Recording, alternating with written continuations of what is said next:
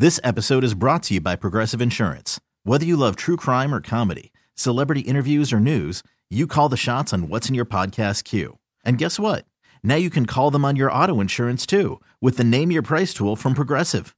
It works just the way it sounds. You tell Progressive how much you want to pay for car insurance, and they'll show you coverage options that fit your budget. Get your quote today at progressive.com to join the over 28 million drivers who trust Progressive. Progressive Casualty Insurance Company and Affiliates. Price and coverage match limited by state law. Hey everyone, Boomer Esiason here. The NFL draft is behind us and your favorite team is now gearing up for week number one. The free Audacy app puts you right in the middle of the pro football conversation with the biggest sports radio stations from across the country. The local voices who know your team the best, giving you their unfiltered takes on the current state of your squad. It's always football season right here on the free Audacy app.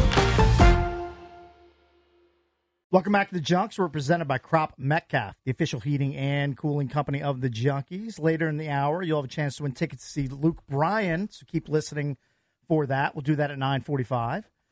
But right now, we're joined on the BetQL guest hotline by Jeff Miller. He was a crime scene detective and forensic analyst with expertise, expertise in death investigations, criminal profiling, and hostage negotiation.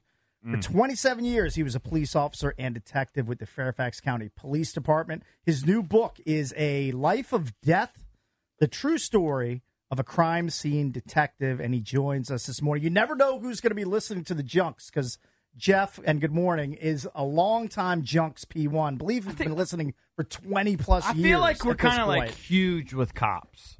Huge. Maybe. Absolutely. Right? Absolutely. I've been listening to you guys since, uh, oh man, for 20 years. Mm-hmm. I used to drive past your studio every morning when I was on my way to headquarters. Right.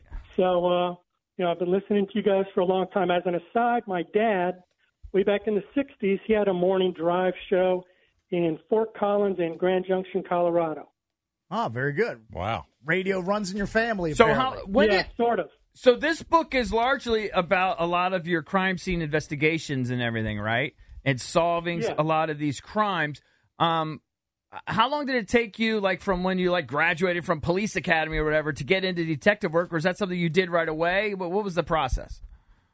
Yeah, when I was in the uh, police academy, or and even before then, I was kind of a science nerd. Uh-huh. And so when I was in the police academy, during the course of you know that training period, you get a lot of uh, forensic science related classes. And because I was into science, I started to realize, you know, if this is the career path I want to take, I'm really interested in this. I might want to really do this. And so I worked patrol for eight years, and during that time, you know, you work burglaries and car accidents, and you're working uh, radar and all that sort of stuff. But I was starting Radar, to hone ugh. my I was starting to hone my my forensic skills. I got really good with the camera. I started learning about how to process a scene and collect fingerprints. And so there comes a, there came a time that there was an opening in the ID section. Now Fairfax is back then it was a really big police department, really big police department, and we had five officers whose job was to be crime scene detectives Right. and there was an opening in that that section. I applied for it, and I got accepted. And I wasn't in the office 20 minutes, and I realized I did not want to do anything else for the rest of my career. This was the absolute greatest job in all of police work, and I just loved every minute of it. Jeff, and I learned. I'm sorry to interrupt. Is there like a weeding out process though when it comes to working crime scenes and forensics where some cops are just they don't want to deal with like the, the, the grisly details of being at a crime scene and the, and the blood and the gore? Is that something that ever affected you or like you said you just kind of took to it pretty naturally? Yes, sure. There's there's some cops who don't want to do that kind of stuff because it is grisly. It smells god awful. You see terrible things, and some people just don't want to get involved in that kind of stuff. I saw that, and I just thought it was incredibly fascinating because on occasion you would have a case where you have a dead person and there's nobody to talk to. There's no witnesses. There's no next of kin there. There's there's no one for the homicide detective to speak to. And so, you know, when you walk into the room and that's the case, people all turn and look at the crime scene detective and go, "All right, buddy, you know it's all yours. Hmm. Solve this case." And when that happened, especially if it was a murder, I just loved that. It was like it was like being in the spotlight. It was like being a, a in, in a Super Bowl because you know the whole case was going to rely on you.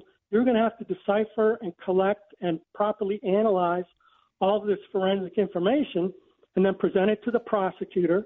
The prosecutor would then put his case on in court, and then you would have to testify to it in court, and then you would have to convince 12 jurors that, hey, all of this information that I collected at the scene indicates that the defendant is responsible for this murder.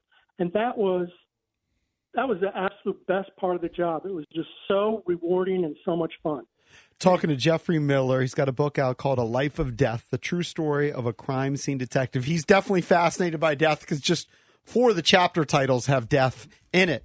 But I wanted to talk to you about one case because we all kind of fancy ourselves as people that would love to be detectives and, and, and figure something out. So so take us through one of your crime scenes. I know you wrote a chapter about the church lady. So fill us Yeah. in kind of start to finish. You you hear about um, a van, I believe it was, that's in a parking lot of a church, and kind of take us through it and how you solve that riddle. All right. Um, police got a call. Uh, a Washington Post. Back. This is back in the day when the Washington Post got delivered at four o'clock in the morning. Mm-hmm. Um, Washington Post delivery man is driving through a neighborhood down by Fort Belvoir, and it's a snowy night. It had snowed the previous day, and all of this snow and ice was frozen in the parking lot in a church. As he approaches uh, intersection, the lights on his car illuminate a body lying in a parking lot. He drives over to it, gets out of the van, goes over and looks at the victim, realizes, you know, she didn't slip and fall, she's not unconscious. Something really god awful bad has happened. So this is back in the days before people had cell phones. He jumps out of the van, he runs across the street, he starts knocking on doors. And again, you know, it's really early in the morning. And so it finally gets somebody to come to the door. They call the police. Patrol officers arrive. they see the body, and so they call homicide and crime scene. In the meantime, other patrol officers are doing a perimeter search around this church. And about a quarter of a mile away, off into the woods, they see a car has run into a tree. Um, they don't approach the car, but they can see that driver's side window is either rolled down or broken, and that nobody is around the car. And they don't see any footprints coming out of the car into the snow. They find another car about a quarter of a mile away. That car is in a ditch, kind of turned sideways. And inside on the driver's seat, they can see an empty holster, but the car is all locked up. So myself and a homicide detective, we get there at the scene, and my partner Andy Johnson, he and I are the crime scene detectives, and, and we're responsible for collecting all the evidence. In the meantime, patrol officers are running the tags of the car that's in the trees and the car that's found in the ditch. So you got a And car in the turns out- trees, a car in the ditch, and you got a dead body. Correct. Um, the victim has obviously been shot a number of times.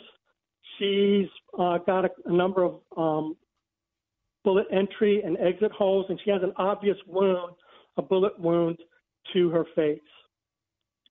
Um, we process the scene and find two cartridge casings. Uh, they're n- not too far from the victim. Uh, then we go on and we move to the car that's in the woods. We look inside there and we find a number of other cartridge casings, a broken window. And on the passenger side of that car, there is a pool of water about knee deep.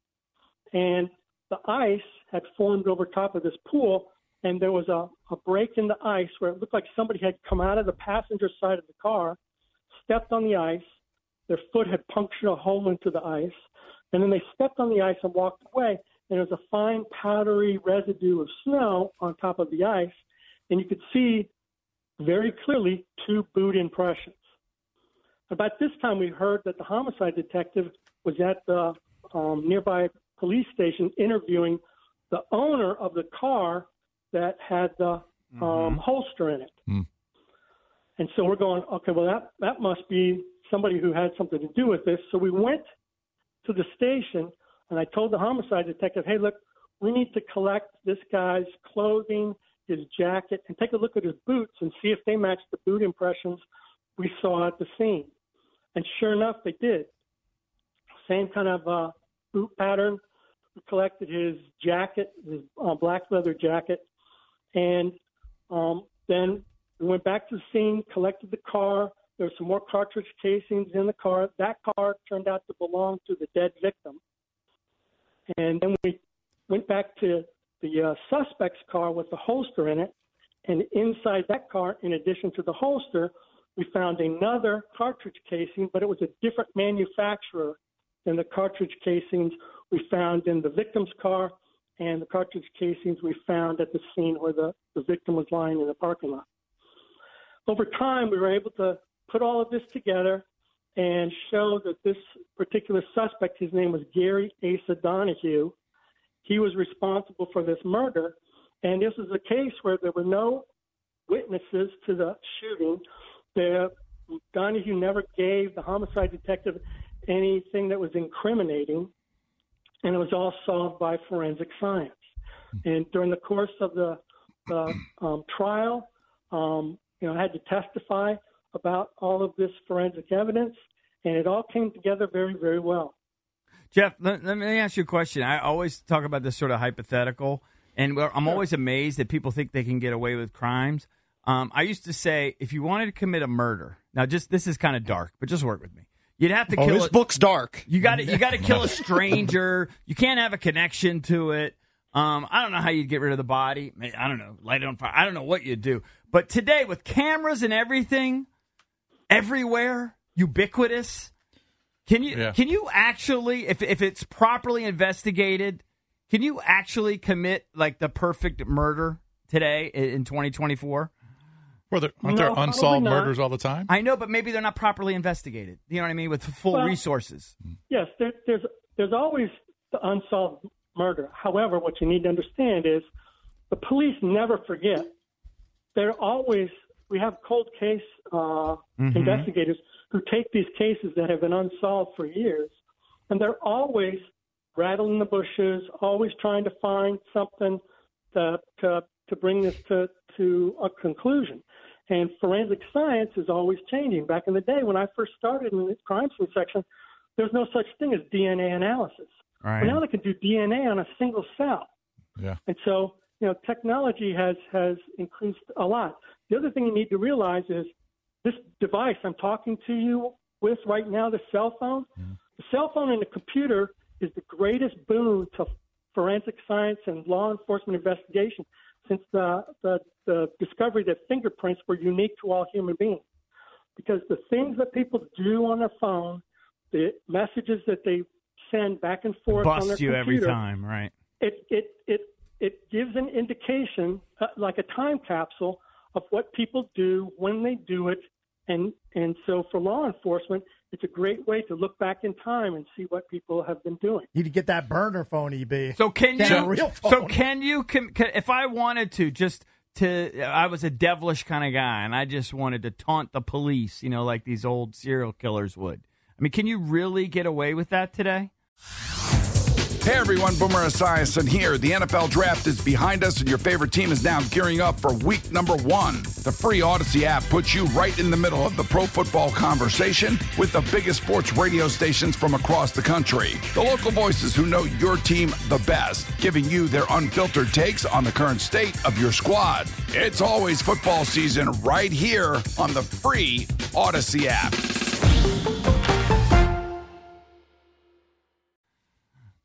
Well, you can get away with the taunting, but we're going to track you down and we're probably going to find you at some point. Right. You know, you have, you know, we're going to talk to people that know you. We're going to talk to people who used to know you.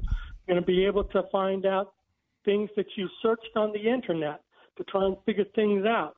Um, all that stuff gets recorded, and over time, you know, uh, good investigators will be able to, to put it all together. Even if Jeff, you're that- using incognito? yeah. I'm sorry? Even if you're using Google See, he Incognito? doesn't know, maybe he doesn't know about it. Well, you'd be surprised at what somebody can find out. Um, they, the, the guys who invented incognito they know how to uninvent it. Right. They know how to to Bust it stuff out of open. Right. Jeff, so that being said, um, you have a whole uh, chapter about the DC sniper case, which you were involved with uh, Right. just over 20 years ago. Uh, and obviously, But that was like at the prime of our career. terrified the, the city. I remember driving by the Home Depot. You were probably right there investigating, Yeah. right? So if Yeah. so, Jeff, if if street cameras were more prevalent then, and I don't even know if they were, but I assume they weren't, would would that case have been solved a lot sooner? I assume it would have been. Well, I mean, only if the street camera picked up the actual shooter, Right. and then you could follow him and as he gets into his car, and then see the license plate on the car. Yeah, that that would have worked. But going back after Malvo and Muhammad were identified and arrested, mm-hmm. we then went to all the stores around those mm-hmm. particular areas, even not just in the Washington metropolitan area, but in all the other cases across the country that they were involved in, and we could pull video from all mm-hmm. kinds of different places. And sure enough, we found them doing stuff. You know, they in their car they didn't throw away a lot of stuff, and so they had a lot of receipts from purchases that they had made. And on the receipt is stamped the name and address of a store, the time that they were there. We would go to the store, pull the video, and sure enough, you could see them in there walking around. Right. You could see them shoplifting stuff or or paying. So for how stuff. long did you know it was them before you caught them? Uh, only 24 hours. Okay. Um, that was a, a situation that occurred in that law enforcement, uh, a, a number of things all occurred on the very same day. Um, Malvo's fingerprint got identified in reference to a shooting in Montgomery, Alabama, and that information led to the fact that Malvo and his mother had been arrested in Tacoma, Washington, because they were illegal immigrants. FBI contacted the authorities there, and they told them a story about Malvo um, being with Muhammad. FBI then ran Muhammad's name to see if he had a vehicle. They had recently purchased the Chevy Caprice, and they had registered in, in New Jersey, and so it had a tag number.